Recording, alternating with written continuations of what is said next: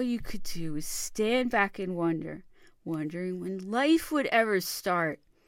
This was not true of Peter Green, though he was a guitar player of soul and nuance far beyond both that of his flashier contemporaries and certainly my novice abilities.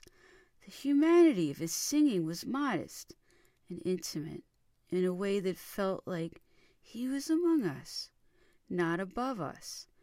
His rendition of Need Your Love So Bad, with its superb short opening solo.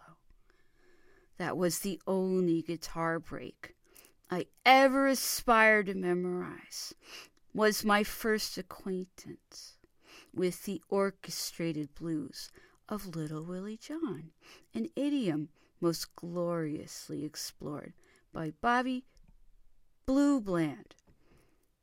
That was all up ahead It mattered less at the time than the intense but ill focused wish for something more than careless fumblings in the dark.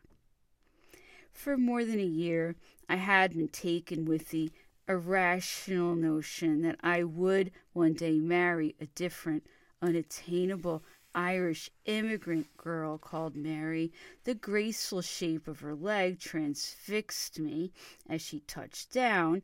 Her vivid eyes seemed confident and self possessed, when perhaps they were simply wary of her new surroundings.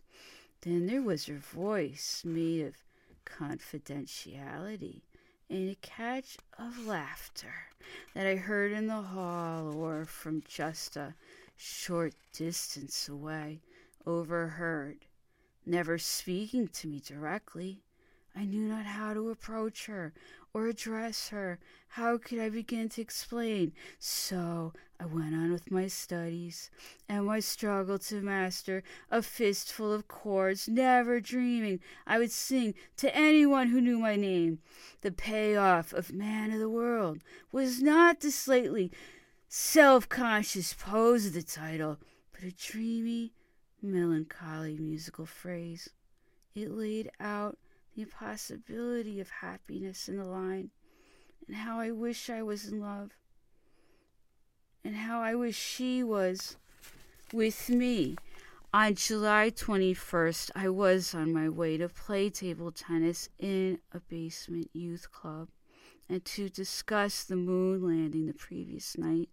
I walked into the Lord Nelson pub, 200 yards from my old primary school gates and the parish church, where I had poured wine over the priest's fingers. I looked the landlord in the eye and ordered a pint of beer, my tears and grief to smother. He must have known I was not yet fifteen, but asked what variety. Guinness, I replied, deepening my voice to a knowing octave. In a straight glass.